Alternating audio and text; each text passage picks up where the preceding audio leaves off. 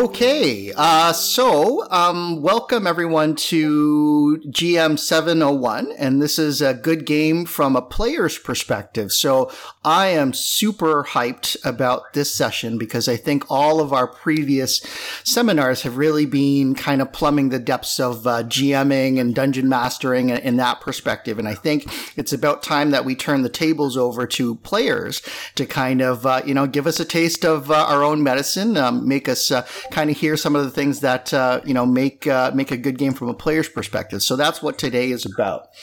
Okay, so I just want to make sure everyone is kind of settling in, and uh, hope you guys have got uh, you know some drinks or snacks, maybe some. Um, home brewed kombucha or you know mead as as it were or just whatever kind of suits your fancy.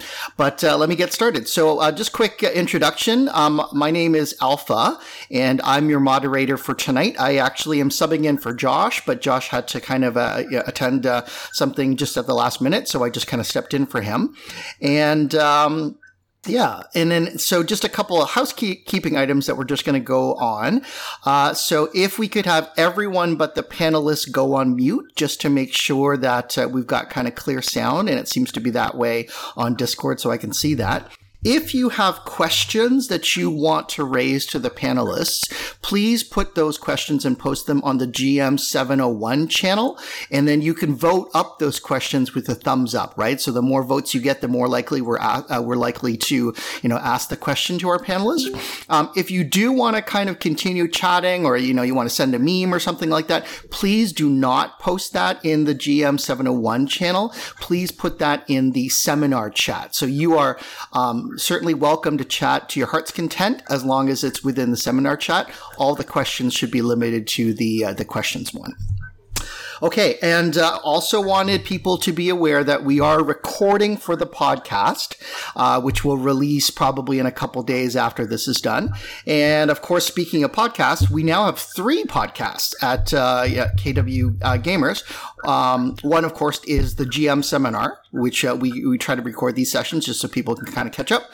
We, of course, got the Gold and Glory D&D live stream and Amber, uh, Diceless, which was inspired by the last seminar, which was GM 601. And if you want to check those out, uh, you can go to the announcements page. They've got the, the links and the details. Okay, so with that, we're going to go right into our session. So for our esteemed panelists, first I want to welcome you and, and really give you a big thank you for kind of coming out and representing the player perspective. I think it's going to be really neat on that, that perspective because we usually, you know, go just all the GMs. And so it's going to be really fantastic to have your perspectives on this. We really welcome that. Okay. So, um, by way of, I guess, introductions, if you can give uh, a quick introduction for yourself, um, you know, give us your name, maybe tell us a little bit about what kind of RPG RPGs you typically play, and uh, actually, uh, with that, answer the question what, from your perspective, makes a good game?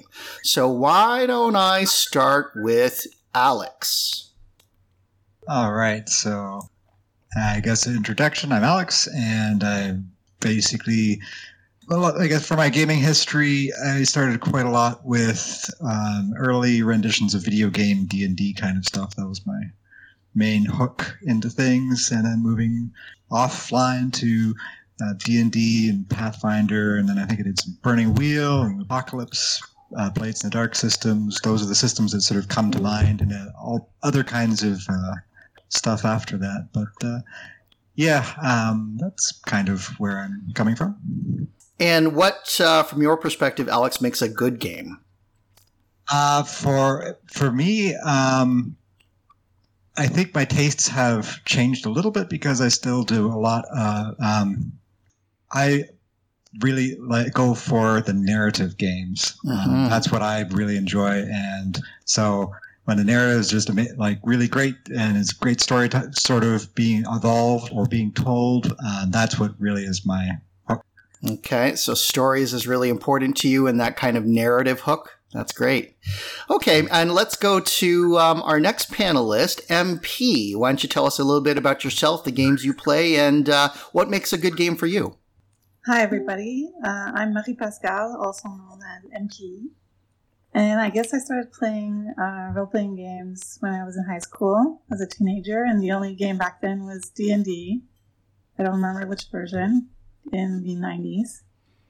And then I played other games in my 20s in Montreal with some French people, which had a totally different other style, like indie games or French games.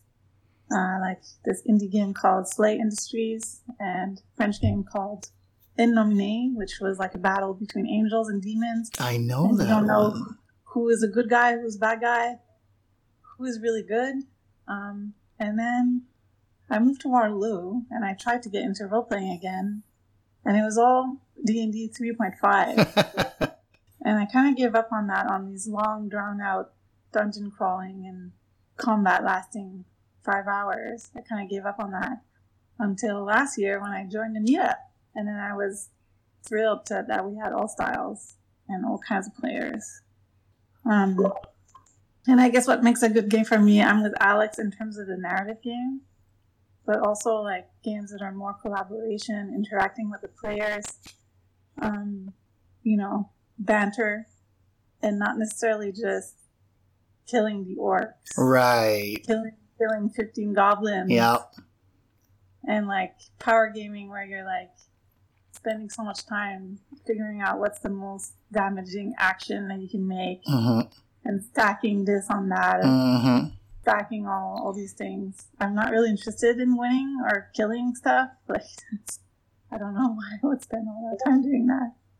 No, and, and I think you, you speak a couple points to, you know, the, you know, collaborative, right? And, and, you know, I think at the end of the day, all role playing games are, have a social component to it. And of course, the, you know, they have different kind of spectrums as to, you know, how combat or rules focused things are. But it sounds like, you know, you lean more towards the collaboration and the storytelling. So no, that's great.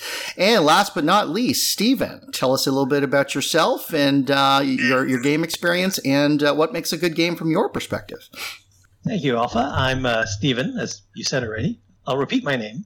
Um, I started playing way back in time. Um, there was this new game out uh, in it was the late '70s. Wait, am I revealing my age? Um, so Redbox Basic Dungeons and Dragons is where it all started with my first character, cleric, um, and that sort of became. Um, I found it quite fascinating to do storytelling. I've always been interested in sort of the aspect of game where you create this shared narrative, this shared environment, this shared world.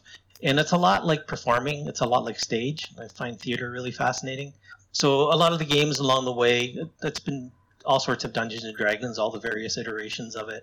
Um, second edition was really big. Um, Rolemaster, um, Middle Earth role playing, uh, a lot of the different apocalypse worlds. Um, Labyrinth Lord, White Box, Cave Master. I mean, there's just a whole gamut of different gaming, and all of it always comes back to sort of what what what's fun about it, right? Why why do this? And it, it's looking for that ability to socialize, that sort of that chance to um, in the, in the game itself, a chance to shine. Um, um, the other thing that's of real interest to me in terms of gaming, it's not, and Marie Pascal touched on this, and sort of, it's not about slaying the monsters. I, I think it's solving the puzzle for me. Mm. Uh, quite often, the game master is giving you a challenge, right? What's the mystery? How do you solve this? And and quite often, it's you know, find the dingus, right? Some object that's mysteriously buried somewhere, and people are forgotten, and it's going to save the world. But there's still a puzzle there, and and so that's um, the enjoyment of the game for me.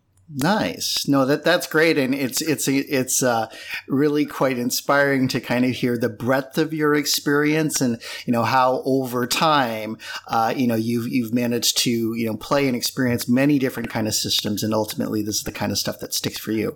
So, um, sorry, just as a quick note, um, just if you um, are uh, you know wanting to kind of chat, um, and you don't have a specific question, if you can please post that in the seminar chat channel that way it's over there. Um, just limit your questions, please, to this channel here, the GM701. Um, and we'll just kind of go with that. Okay, so I'm going to start off with uh, Katie's questions. And I think maybe it's a bit more of a comment or request, but she's saying that uh, she'd love to hear more stories about those amazing small things that a GM does that just makes a game sparkle for you. Or it doesn't have to be the GM, it's maybe what other players do. Uh, so maybe let's start where we left off. Stephen, what's your perspective on this? Um, what's of interest to me are people, and, the word we used already, I'm going to reuse it, it's a collaboration, right? It's where players reach out and they include you in what they're trying to achieve, um, or um, try to bounce ideas off you. So it's that sparkle, it's that connection of, of it's why we play in real time. Sure, it works online, but part of it is the gaming environment is that social aspect. And so to interact with the players, that's a lot of fun. Um, from the GM perspective, what I enjoy from a GM is um, the ability to just go with the flow. Mm-hmm. Um, so it's and it, it's been touched on in a couple of GM seminars as well, right? Because players never do what the GM quite anticipates, and it is free form, and it's it's so much more satisfying in terms of gameplay when it seems like the players are driving the story. It may be the GM has just shifted that scenario and said, "Oh, it's going to happen over here now," but it doesn't feel like you're railroaded. It feels like it's it's um, organic. And so that's the part that's really enjoying. Right. So you have to have that kind of natural feel that you you and the other players are having that direct input into the storyline, and it's not just oh, listening to the GM kind of you know go on about his or her world. Yeah. Yes. Oh, I don't want to hear the GM tell me what the history is of the world. It's it's like reading a book, and in the book, the author has decided to tell you how clever they are. Yeah. I don't want to know that. I want to know. I want to know what's happening now right along the way to the backstory absolutely. Right? no that's that's that's uh, that's telling. Um, so again reverse order marie pascal i'm going to ask you that that same question. So uh, you know are there particular things that you enjoy that make the game sparkle either from your interactions with fellow players or um, you know some, especially what you've experienced from a gm perspective? Well i think that for me what makes the, the game sparkle is when everyone is really into their character and into the story and like everyone is contributing to move the story forward especially when their characters have things that are at stakes personally from the, the uh, point of view like it almost becomes like um, you're li- living out something personal and you're like you're not just there to go and kill the goblins and and pick up loot. You know, like you're you're living out a story. Um, things that GMs have done for me in the past when I was in that indie game SLA industry, the GM kind of involved my character that there was a, a, whole prophecy that my character was in the middle of that time. So it was like it became like personal personal stakes of why you're you're coming there and you want to come next week to play again to find out what happened right? Right. Yeah. It's sort of that, uh, you know, what what's in store for you, and if there's a prophecy, then presumably it's something that you know that that's very important to you and your character's development. So that's all part of the excitement, right? And I've had other GMs do things like having your relatives, your character like your aunt turns up and tries to do matchmaking, romantic entanglements. Uh, I've had Josh Call of Cthulhu game recently, and my character the head of a person. Like now it's personal. Suddenly your mission has becomes much more personal. That kind of thing. Right. That was pretty hilarious. That's awesome. And uh, last but not least, Alex, what from your perspective, what are the things that other players do or your interactions with player that makes it, things uh, sparkle? And uh, how about from the GM perspective? So I think mine is also very similar. Um, but I feel like there's what, what makes it a nice, a great session or something like that stand out is when there's like a get that little spark of an idea that happens. So as soon as you get that little spark of an idea, and then it's like, oh, something said, and then you sort of, and then when the, uh, it's a great session when the players and like everyone sort of can identify that and it's so easy for someone to just like brush by it or a G or a, more heavy-handed GM to just like snuff out what could be a great idea. And the great sessions are where those like, oh, there's a spark, and then you build it and you fan those flames, and then like it starts, you know, like a, backstory starts getting into the party, and then all of a sudden it's taking on a life of its own, and the G, uh, GM might be getting in on it and going, yeah, and identify like oh, you remember this? And I bringing it back and like helping everything grow. And and the players are sort of getting in on it. And it's, it's just having that sort of, that scenario can just give those uh, nice memorable times. Nice. And I think what I'm probably going to do at, by the end of this call, I'm definitely going to ask for some specific examples from you guys. So sort of your best stories of when those moments have kind of happened. So yeah, don't worry about that right now, but just let it kind of percolate in the back of your heads to just kind of see if you can remember those things. Okay. So I'm going to go with a question. And I think this is kind of directed, uh, definitely at GMs and, and from GMs from a learning perspective. So, uh, let's go with MP. So what's the most frustrating thing a GM can do in terms of bad GM habits? Oh, uh, that's a tough question. I don't really know. I've hadn't experienced that kind of frustrating thing that you mentioned, that you talk about. Mhm. I have to think about it. Okay. Anybody else want to take that mantle up, that challenge? Steven, you've played a lot of different games. I imagine you've come across a whole variety of different game masters and, and habits and styles. Oh yes. um, so so what for me, and and this is going to vary by players, right? Because some players are really looking for that um, constructed world that they're just going to slip into and they don't have to think. That's not what I'm there for. So I what really bugs me is when the constructed world takes over the game. And so by that I mean the GM has plotted out this is my story, Mm-hmm. and it's like it's not a movie script. Mhm. Sorry, I'm not, playing the leading role or supporting role here. I'm playing my character. My character reacts in real time, and so that's what I'm looking for um, from the GM is that flexibility. I mean, I'm repeating myself in some ways because I've already touched on that. Um, but the other aspect that I'm really annoyed by from a GM is that lack of commitment. So if you're in an ongoing campaign, is that lack of commitment to actually doing their homework. It's a lot of work, right? A GM's got a lot of demands. I've been a GM, so I can speak of that part of as well. But there's a lot of prep work, and when you show up at a game, you really want to be able to get into that game and start enjoying that game, and not. Uh, I mean, part of it is the socializing, part of it is just having that cup of coffee beforehand. Mm-hmm. But it's that when it happens from session to session, that's when I go, you know what? I'm gonna go find a different game. Right. And so that becomes part of part of sort of what um, ruins a game. And typically, those GMs are really frustrated because they're like, "Why can't I keep the player? You got to do the work."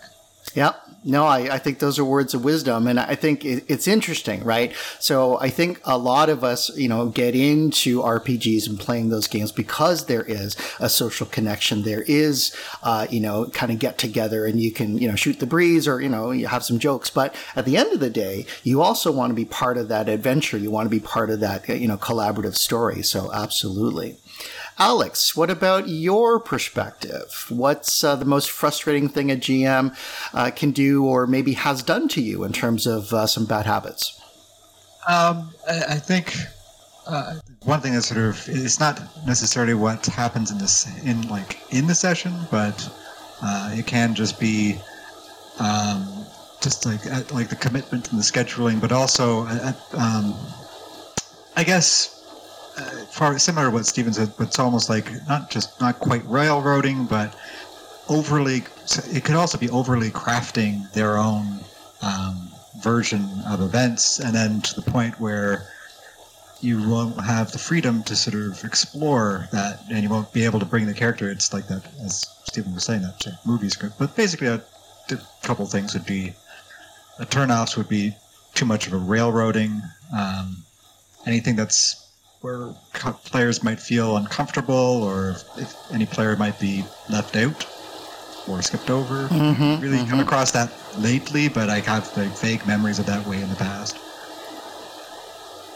Yeah, boy, we've got a lot of rain coming down. At least from my end, I can I can hear this. out have to get rid of that on the recording. No, th- those are some great examples, and and I think it's interesting. You know, we hear this term railroading come up a lot. So those of you who may not be familiar with that term, it's kind of the idea that you know the the rail the, the train is on the tracks and the tra- tracks really only go from point A to point B, right? There's no variability. There's no real choice. And the whole point of being able to explore independently as a player inside of the GM sandbox is to have that freedom, to have agency, to have choice and, you know, have consequences kind of show up as you kind of go from uh, moment to moment for sure. Okay, uh, got a great question here. Um, I love this one. Um, and let's go to, hmm, MP, do you enjoy being part of the world building in your games, or would you rather live in a world that you don't or can't have any control over? I think I would love to be involved in building. I haven't experienced that a lot. Okay. Uh, I've usually played like a plot that was already constructed. Okay. Um, How about Yeah, as your character kind of progresses, right? Because and and I'll I'll use an example, right? So maybe your character, uh, you know, they're part of an organization, um, or they, you know, I don't know, have a commitment to a certain. I don't know, path or something like that. And then you have the opportunity to, you know, add to that by your character's interactions, and therefore you're actually helping the GM build out some of the backstory and some of the details in his or her world. Has that ever been something you've experienced? yeah, that that has been one of the most uh, worthwhile experiences of being a player. That you get to build your your character story, and then it ties into the larger plot, right? And then you can impact the world and Mhm. impact the plot in that way. Mm-hmm. That's been really great. Well, that's cool. Um, Stephen, what about you? Um, I certainly like to be involved when it's available. Um, I don't mind playing in a world that's been um, shaped, as long as um, what the characters are doing or what the point of the adventure is, it has influence on the world. So the world may have been created up to a certain point, Right. but it's got to be good and, and sort of have that um, aspect of to be able to change it. Um, and that's quite often what the campaign's about, anyways, right? It's uh, you know, there's a great evil in the world. Quite often is the main plot, and then the characters are going to change that. So uh, that's what I'm looking for. Um, certainly the ability to have some influence on the backstory of the character, if that's Mhm. important. But um, quite often I just enjoy not having that backstory and uh, making it up as it goes along, right? You discover things, your connections, how you connect to the other players at the table. So it's that the the smaller world building is of great interest to me. The bigger sort of what what is the framework? Oh, go ahead, build that. Yeah. And, and, you know, to a certain degree, you're in it as a player, not to build the, the big storyline, but to, you know, run the day to day and have your character interact within that. So that makes a lot of sense. Alex, eh, do you have any differing perspectives? Something that, you know, may, maybe, you know, uh, that, I, I don't know, I guess in your experience, do you have any, uh, examples of games where you, you know, didn't have a lot of control that you enjoyed or, you know, what, what, what's been your experience in this area?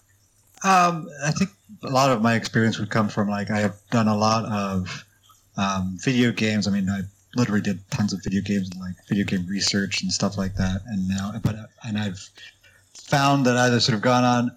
What I like is if I want a completely constructed narrative story told by someone, I'll probably just do that, like buy the game off the shelf and play it. Mhm. That's that's what it is Mhm. what I would like to seek out is the experiences of that, you know, being more engaged in that narrative, being engaged in that building. And it's something I don't, I can't just get it in a box. That's something that it's growing with playing with people. And that's what I find has, for me, has the most value as a player. Awesome. That's great. Okay. Um, so I really love this question. This is coming from Josh. And let's put that over to Stephen. And I definitely want you guys to think of kind of your best example here because, and, and so the question is, have you ever had an experience where a GM creates a game or a moment that you had an emotional response to, right? So either you're screaming or you're crying over a death or you're laughing out loud. Like, uh, tell us one of, one of the stories that really impacted you and, and, you know, from your perspective, what was your experience? Um, I can't really say that I've had that intense of an emotional experience. Certainly, lots of laughter, um, but it's as much from the players as it is from the GM. Mhm. Um, I just nothing's coming to mind as a really specific sort of oh, geez, this was a really key moment. Mm-hmm. Um, I, I mean, the one thing was the GM that really annoyed me, and I got angry and I left. Mhm. so. Well, and, and that's that's I guess that's not exactly what we were looking for, you know, but you know that's the opposite end of the spectrum, right? You know, for sure, and that could happen. yeah. Well, that's a reaction to just sort of the the, the moment, right? Yeah. Um, what what's the storyline that sort of really grabbed you? Um, I there was one Apocalypse World game I played in, and um, it it caused this sort of uh, visceral um, reaction to the horror of the moment that was being Oh, described. Yeah. And so it was a um, series of poor choices on the part of the players, and um, basically um, we we destroyed the world. And so the GM did a really effective job of bringing that conclusion. And they had already thought about this. They had thought, what if what if it goes this way? And so they had just an excellent wrap up. And that was really satisfying, even though we all died. total, total world. That's a pocket world. So, so that's Yeah. not that's not world building. That's world destroying on a collaborative Oh, yeah, basis. yeah. Nice. Absolutely. Yeah. Um, so so that was one example of something that that created this great emotional impact. And it wasn't a positive impact, Uh but huh. Uh huh. it made it satisfying, which was really great. So I'm really curious in this example, right? So you guys chose, meaning your party, right? The players chose a path that ultimately led to the destruction of the world and the and the death of the players. Did any of the players during that process? You know, add even more and just pile it on. So, you know, what started out to be something that, you know, clearly was, was not good in terms of, you know, where it was going and it just got worse. I'm just curious if you had that sort of escalation because I've seen that happen in a couple of cases. actually try to. No, it was actually kind of fun. We actually tried to um, save. Um, so there was an opportunity to save um, and and create this portal that would save a certain segment. Uh-huh.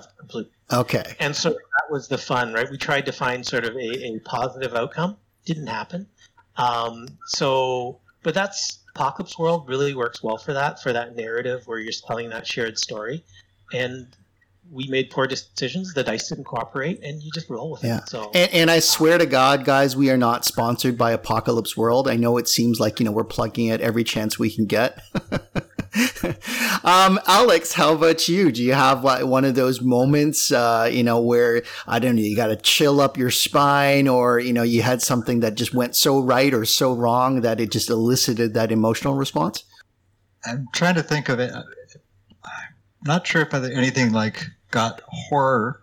Um, lots of emotional, like laugh, like laughter, like shock or stuff like that. Shock, like, oh yeah. my, like like the like the most recent, uh, like did something with the this, the Sunday and the Call of Cthulhu campaign that MPs with, where um, like oh my god this just happened and like clapping like I was just clapping like oh my god? Right. That's party amazing. just do as an outsider because I was like outside the party like what just happened in there You missed Oh. out, man. Were, were, were you, were you, um, I oh, so, literally- so I you're literally selected a side quest. And had been going to a different little area and then basically it looked like they were like oh this might be more. They'll have send more of the party this direction. And then it was like oh they have summoned a dark god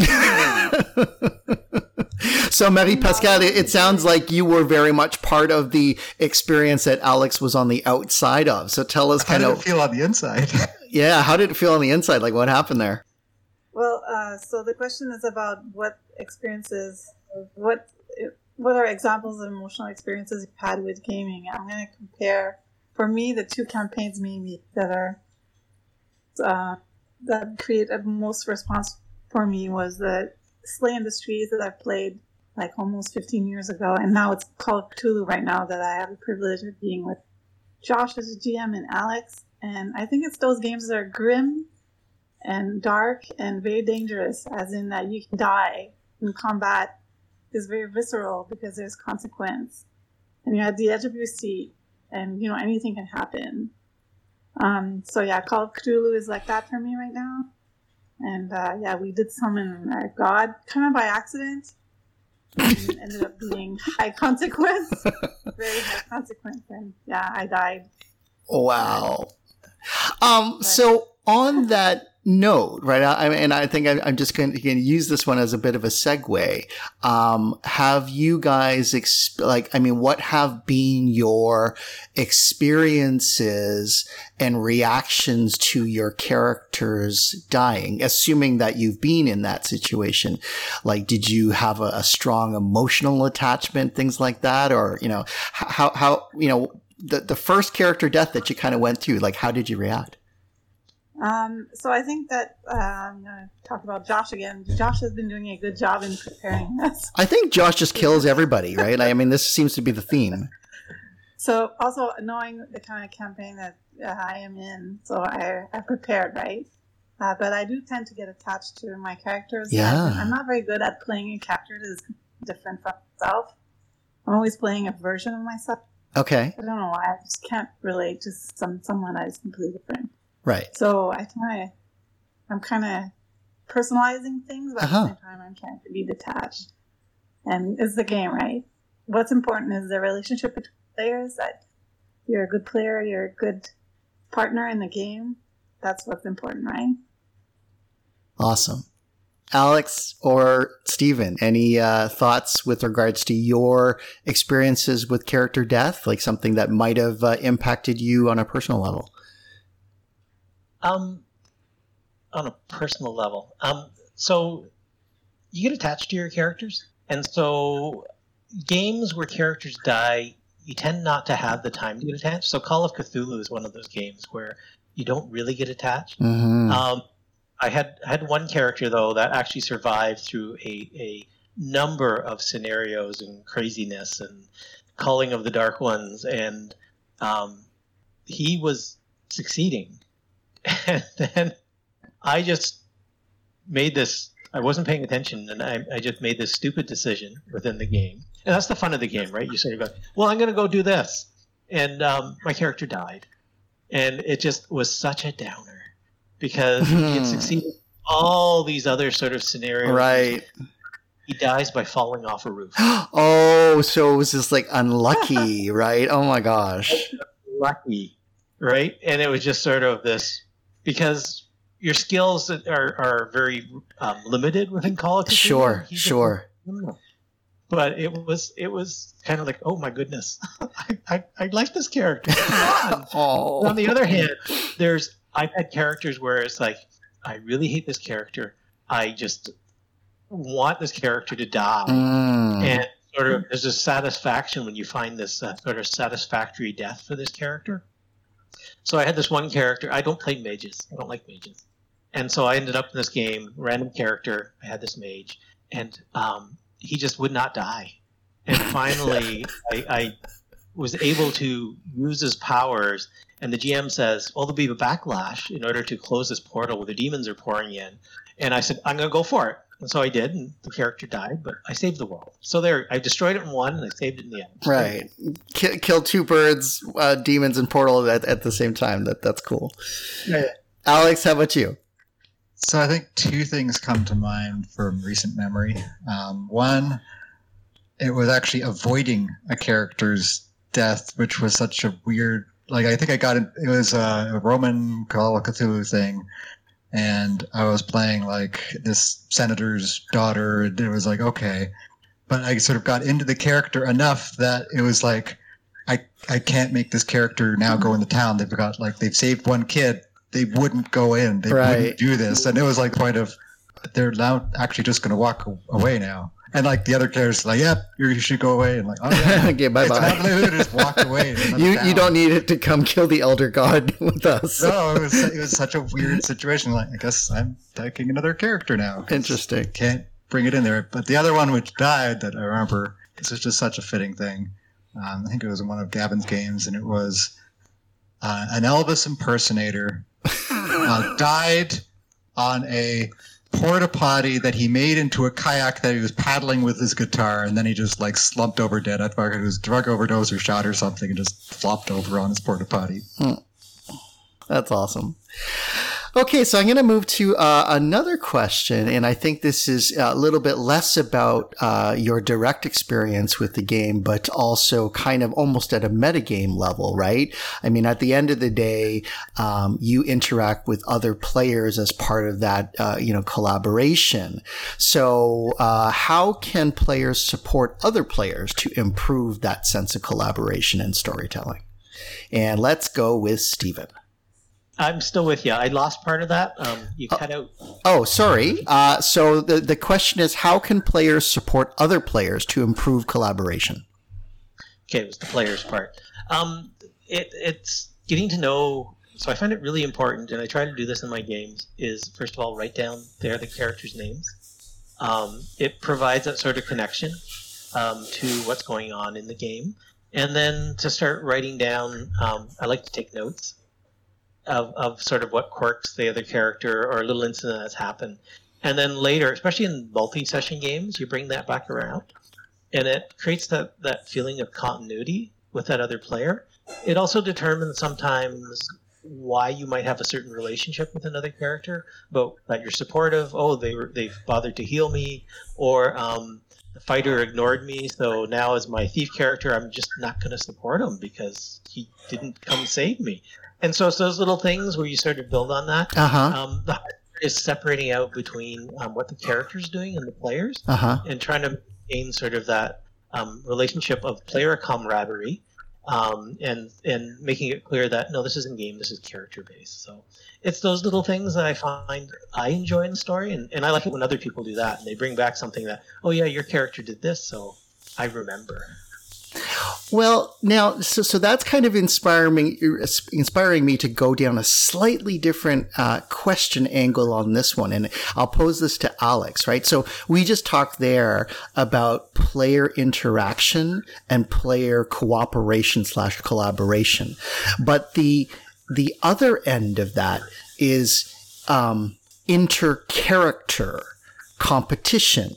Maybe a character has done something that, uh, you know, um, uh, you know, either uh, it creates tension or intrigue, um, or even a prank with, uh, you know, your character. So again, it's not interplayer conflict; it's inter-character conflict. So I'm curious.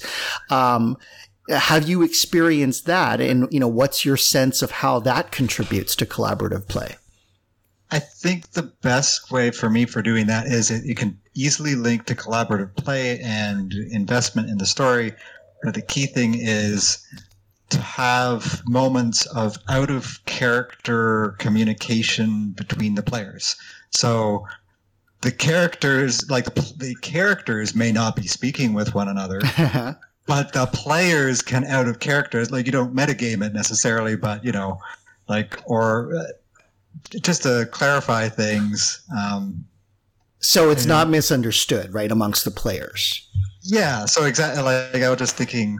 Um, I guess a couple things come to mind for recent examples. Uh-huh. One, I think you're. I think you were involved at one of the tables, and like you, like your character was trying to do something like negotiating for it was like a space, uh, space artifact, and then my character was doing something else, and there was like both characters didn't seem to be doing the same thing, and all that kind of stuff, and like little aside, hey, what are you doing over there? Oh yeah, the, don't yeah, this is the character, and they're going to be blah blah blah. Right. Like, oh yeah, and then all of a sudden it just can keep playing out, and everything can happen the exact same way. The rivalry or whatever, or Mhm. the conflict can be there, but you know the players, you know, it's that little separation of at the like in brackets out of character Mhm, chat, which mhm, really helps mhm. um, do that. For, so uh, so your experience there and i can actually recall the, the the the event as well right is that you know the players themselves outside of the context of the game kind of collaborated on how their characters would continue not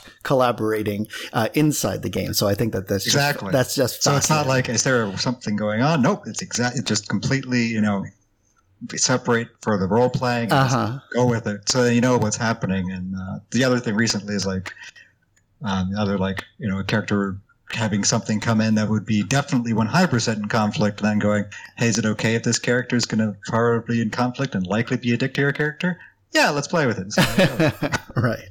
And and how about you, MP? Um, do you have a good story about a, a moment when you collaborated specifically with another player or your characters collaborated together to kind of create a really kind of favorite moment? What kind of sticks out in your mind?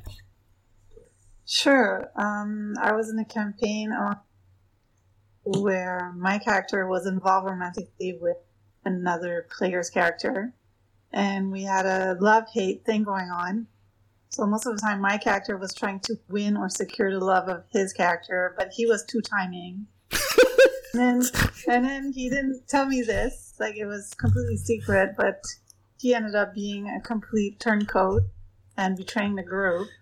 He wasn't an angel after all; he was a demon, but he was hiding it. So I ended up betraying my character. So I spent the rest of the campaign trying to like get even. Wow, that sounds amazing. It's hilarious. Wow. yeah, that no, that that's pretty deep, right? And it goes a couple of layers, right? I mean, it, it's like the tension in between what's happening in the game, but also, you know, kind of revenge and, and personal vendetta in terms of your own story, which is awesome. I just love that. Um, okay, so I'm going to move on to some questions uh, are, um, that came from uh, Deandra here, and and I really like them because I think they're kind of opposite ends ends of the spectrum. So, you know, certainly what we've been talking about is, you know, what, what, what makes, um, you know, a good game, right? So, and, and feel free to answer either or both of these questions. And I'll put this to Stephen, right? Have you ever had difficulty finding the right group to play with? Or the flip side is, you know, what's the right group for you? Um, I've certainly had groups that, that I have not enjoyed playing with. Mm-hmm. Um, I haven't had any trouble finding groups since really the 90s. Before that, it was like, you know, the 80s and, and Dungeons and Dragons. I mean, that was the, the devil game, right? And devil worship. Satanic Panic. Oh, yeah, absolutely, right? So there was a great difficulty in um, trying to connect. Um, the internet really wasn't there, and sort of the blossoming of the internet and a lot of these social um, networking sites certainly made that a lot easier. Um, I've, I've been running KW Gamers for 11 years now, and so that made certainly things a lot easier. And part of that was actually not so much role playing because I found it easy to find role playing groups. It was board gaming. That's why I actually started KW Gamers. Hmm. Um, maintained it. I didn't start it. There's a gentleman before me. I took it over from him. Um, so, but that was our main focus initially, and so it's really become in many ways um, a lot of the the, the role playing because I, I hear a lot of people do have challenges finding groups and finding a good GM and so that for me is always the key is finding a GM that feels comfortable um, with the game system they're running, not comfortable in running the game, but just knowing the game system. Um, and then finding players that um, are willing to cooperate and aren't just in it for themselves. Mm-hmm. So, um, just have I had? Well, there's been a few times when I've left a gaming group simply because of the fact that it just didn't work out. Um, yeah, so I, I, think overall my experience has been fairly um, lucky in mm-hmm. terms of finding that I connect with, um, finding groups that um, want to do the type of collaborative stories that I'm interested in. So I've been fortunate. How about you, Alex? Um, you know, have you had uh, some of that misfortune maybe to kind of join a group that you just didn't kind of mesh with, or maybe people within it? Like, do you have any horror stories on that end, or on the flip side, you have uh, some examples of a really great group that you really enjoyed, and you know, what were the what were the elements of that?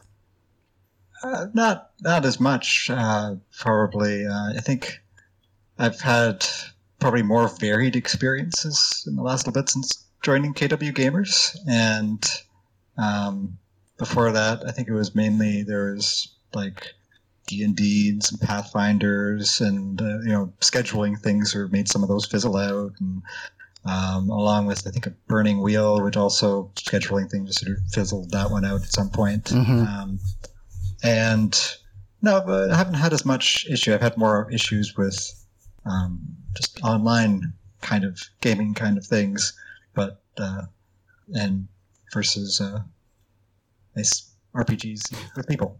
So is, is now I, am going to just kind of key on your last uh, comment there about online gaming. So have you had the opportunity to play, you know, a, a virtual game, uh, maybe one of the chaos, uh, controlled chaos events and things like that? What you know, have you had um, you know, more difficult uh, experiences with that? Like what what happened with you? Uh, probably it's more. Um, I think it's usually evolved around like um, I would say for the gaming stuff, it's almost like you can also get too big of communities depending on gaming kind of stuff and the game in general. I found that there's like a sweet spot of a certain amount of people who will be there, and then just get more and more people, and the groups tend to still try to form. So, if like, oh yeah, like you know, 25 people, you're still trying to do everything, but you'll still get groups of five people, like all in their own little segments, doing things in little cabals of stuff that could start splintering. So. Yeah, that's that's that's a difficult one, especially with a group as large and as varied as ours. I, and I think yeah. that's almost. Uh, gosh, it's like victim of your own success. Like when people find the right game, you kind of want to kind of be part of it. And I think that is always a danger. So yeah, certainly something to note for everybody who kind of participates in our community.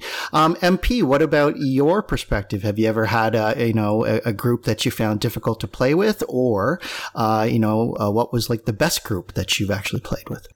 Sure. I actually had trouble finding uh, when I moved to Waterloo 10 years ago. I tried to get back into playing it again. And then there was a bunch of D&D games, 3.5, but they kept flit- fizzling out, like the gamers, the group players, or the GM weren't committed or they weren't into it. And then there was um, infighting, like kind of really frustrating when uh, interpersonal conflicts that kind of are, drawn into the game, like between the GM and a player with his partner, that kind of thing. then, and then I gave up on Ontario role playing for like many years until I found the, the meetup. Thanks, guys, for doing the meetup no, that that's funny, and I, I mean, I laugh and, and I and I poke fun a little bit, but I, I think this is just uh, you know human dynamics and human interactions. We're all kind of imperfect creatures, and and certainly I think uh, everyone's probably in the case, and may, might might not be gaming related, but you know, as soon as you get any bunch of peoples together, there's going to be drama. So yeah, interesting. But I kind of think that the format for this meetup is ideal because people are very busy, people have curious families, but it's a drop in, drop out.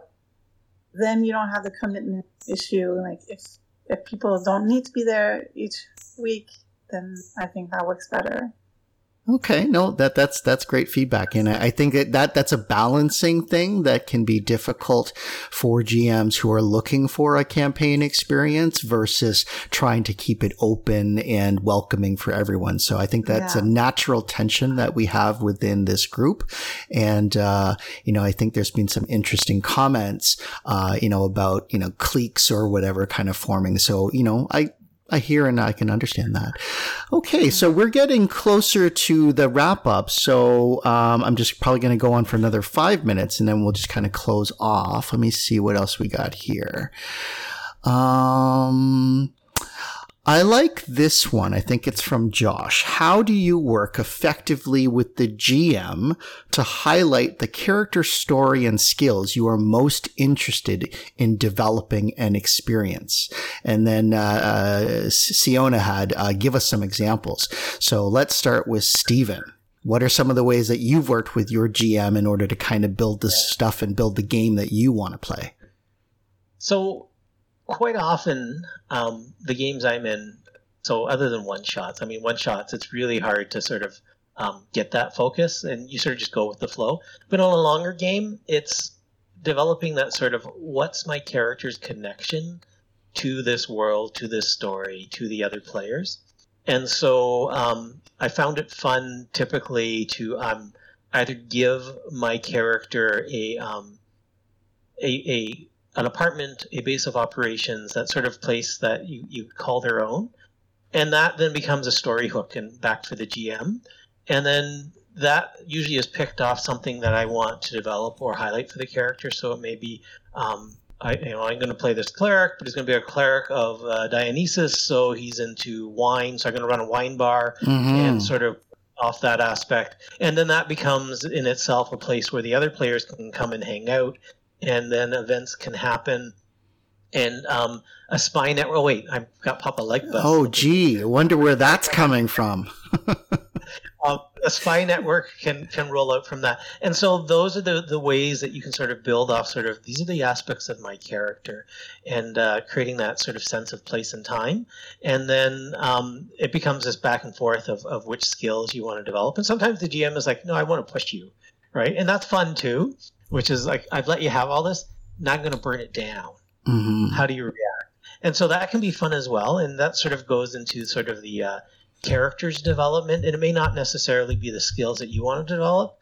And I like game systems where you can pick up new skills based on, you know, um, you're, you've been forced to try this, you've been forced to do this. So it's all those aspects of, of collaborating with the GM. And it all starts with that sort of what's what's my place in this universe. Mhm. And works well. And obviously, that's going to be different for each character.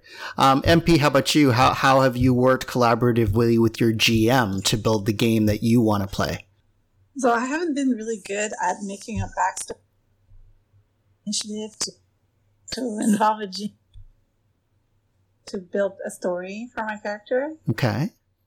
When Well- this happens successfully, it's the GM who like invited me over and then and then to write that out.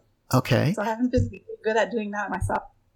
So there, there, there are there is backstory preparation, but the other way that this can go is sort of what happens during downtime, right? So you've got one, you know, game that you're in, and then you have a little bit of time for your character to kind of maybe choose to do something or, eh, you know, learn a new skill or whatever. Have you ever had that type of experience where, you know, in between games, you're actually talking to the GM and say, "Oh, my character wants to do this." Has that ever happened to you? Yes, uh, not recently, but it was always a GM who was pushing me to, like build flesh out that story or downtown downtime activities in between games. And and this is something that how did you respond? Like, I mean, it sounds like that person was pushing you, which can sometimes be, you know, a stress and it can be a pressure, but at other times it, you know, may, might, uh, you know, get you to think a little bit differently. So how was that experience for you? Yeah, I loved it. I just need to take the initiative more to think, uh, what, what am I, where's my character going, and maybe take more initiative on my part. Got it. Alex, how about your, y- yeah, from your experience? Uh, um, you know, do you, do you work with the GM kind of proactively to build a backstory or, you know, in between games, do you kind of build what your character wants to do? What's your experience Yeah. there? Yeah, yeah. I definitely usually try to get um, sort of like as Stephen's suggesting, a little bit have an extra hook to sort of flesh out the character. I mean, uh, I even remember like uh, one of the, the Pathfinder game, like you know, just like an investigator. Well, was he's suddenly getting a little bit of a menagerie, and like all he has like a couple pets, and he's starting to get all kinds of pets, and all of a sudden there's like a following of just and not just like companions. They're not even in the fight; they're just all around at all kinds of times. Um, and it's really funny because Stephen was describing that. It's about you know creating the backstory. Like I probably like I like communicating like um, you know in Josh's recent campaign I had uh, or the Call of Cthulhu literally was doing that preparation like oh there's a character i'm interested in doing like before the sessions here's maybe the idea that get some ideas as we're starting to flesh it out and then in the game starting some things collaborating building things and then building it a little bit more with you know, messages to the gm and then you know oop, everything's burning down now what do you do That's right. The elder god is coming. The world is going to end. Okay, so I, I oh, go ahead, please, MP. I was just gonna jump in there. I just want to commend Alex on building this um, kind of satellite NPCs and a house that all the group, the party can hang out in. Like, wow, if he hadn't done that, well, where would we have stayed? there's like a whole side there's like a whole side quest, like side quests of like the party going on like a day of shooting and uh, when now everyone's trading like firearm skills and like oh and here's this happening and like oh you know but npcs makes it- dying makes it more real, right? Because now you have like a whole household and Yeah. like stuff happened to it. It's like so we're not just hanging out in a hotel. Right. It, like it, more at stake. uh huh. So uh huh. Yeah. So Yeah, but also- fun. also it was being uh, you know engage you know and Josh engaging my like the idea and going back and forth and like even building fleshing out even more of the backstories to the NPCs that are now living in the new house, and so it was actually more tragic when any everything might happen to them. And then, and then we have to save them. We have to save your NPCs because they're like our family now. Right. Oh, I love this story. This is great. And and I, I will say as as a GM, this sort of contribution when the players are investing their thoughts and their creativity and their ideas into their own kind of backstory and side story. Like this stuff is GM gold because exactly like you said, right? you're investing all this time. So you care then what's happening, you know, with, with that world and in that environment. And now the GM has stuff that he or she can kind of pull, right? You know, maybe there's an invasion, maybe that, you know, that things get attacked or you have to defend the NPCs. Like that stuff is amazing. And it isn't even necessarily something that is big plot, right? It's something that, you know, is, is, is more tied around just what happens in between games. So I, I love that. Okay. So we're getting close to, um, our, our end here. So just kind of lightning round here. Um, I just want each one of you to kind of, you know, in, in a couple uh, sentences, just tell us what was the best game experience that you recall and maybe just give us a snippet of that. So, MP, let's start with you. Well, I think uh, we've talked a lot about that already. Uh, I keep comparing these two campaigns there. One I played a long time ago, SLA Industries, which had a sprawling narrative, prophecy going on, visceral turn of events, and right now to which is recent and yeah, kudos for GMs who can pull off that kind of Yep, no, it's it's not an easy thing to do. Like there's there's a lot that goes into that, but yeah, for sure. Um, Stephen, how about you? What's your uh, you know quick elevator pitch favorite moment? My my favorite moment, it, uh, Vampire the Masquerade, Ooh. playing a campaign, and we got invited to a um, a, with the prince. So if, if, you're familiar with the game, there's sort of this hierarchy of vampires, and it's like, well, my character can't go because I, I need an outfit. And the game's a shopping section, which was just a blast. It was hilarious. And it wasn't at all what the GM, the guy running the game, was expecting, but he went with it. That's and awesome. we just had a great time just shopping, going through a mall, trying on outfits. I love shopping episodes. They're like my favorite. Um, Alex, how about you? So I think uh, one I'll just, of course, be talking about the, the Call of Cthulhu one that had like talked about those memorable moments. And from a while back, the other memorable moment I had was, and it stood out because it was uh, like a small session of running essentially like NPCs in a D&D kind of world and then like some shopkeepers trying to keep their place going, trying to you know work in the bureaucracy of the town, right, and, and awesome. trying to fend off themselves from murder hobos that were coming to town that were terrorizing the neighborhood. That's amazing okay. So guys, um, uh, just everyone who participated from that, from the panel. I mean, that's a lot of questions, a lot of things to kind of think through. Um, we appreciate it so much. And thank you for our very active audience for all the, you know, the great questions. I do want to apologize. I know that there are some questions that were asked by some people that seem to be a little bit more, um, off topic for today. And I really wanted to make sure we were focusing on kind of the player experience but you know, we're going to have many more of these GM uh, seminar sessions. So please keep those in, in your back burner if you felt that, you know, they weren't uh, kind of answered today because there's going to be lots of opportunities for that. So just some uh, reminders of the, some of the stuff that's coming up. We've got controlled chaos this uh, Saturday. Um, there's still a few open slots. So encourage you guys to kind of look up on Meetup and, and see if you want to sign up for everything. Definitely register then. Uh, and then we've got our next uh, GMing seminar 801 living, breathing, dynamic NPCs, which I think is going to be just a lot of fun. And Saz is going to be our moderator for that one. And uh, rather than our normal Thursday slot, it's going to be on Monday, the 27th. Okay. So just a reminder there. And then for those of you who are either in or are interested in joining our sci-fi fantasy book club, um, we've got uh, next week, Tuesday, the 28th. Um, we'll be discussing Roger Zelazny's Nine Princes on Amber. And um, you can register for both of these on Meetup. And with that, we're over our hour. So I want to uh, just bid everyone uh, a good night and say thank you. Yeah.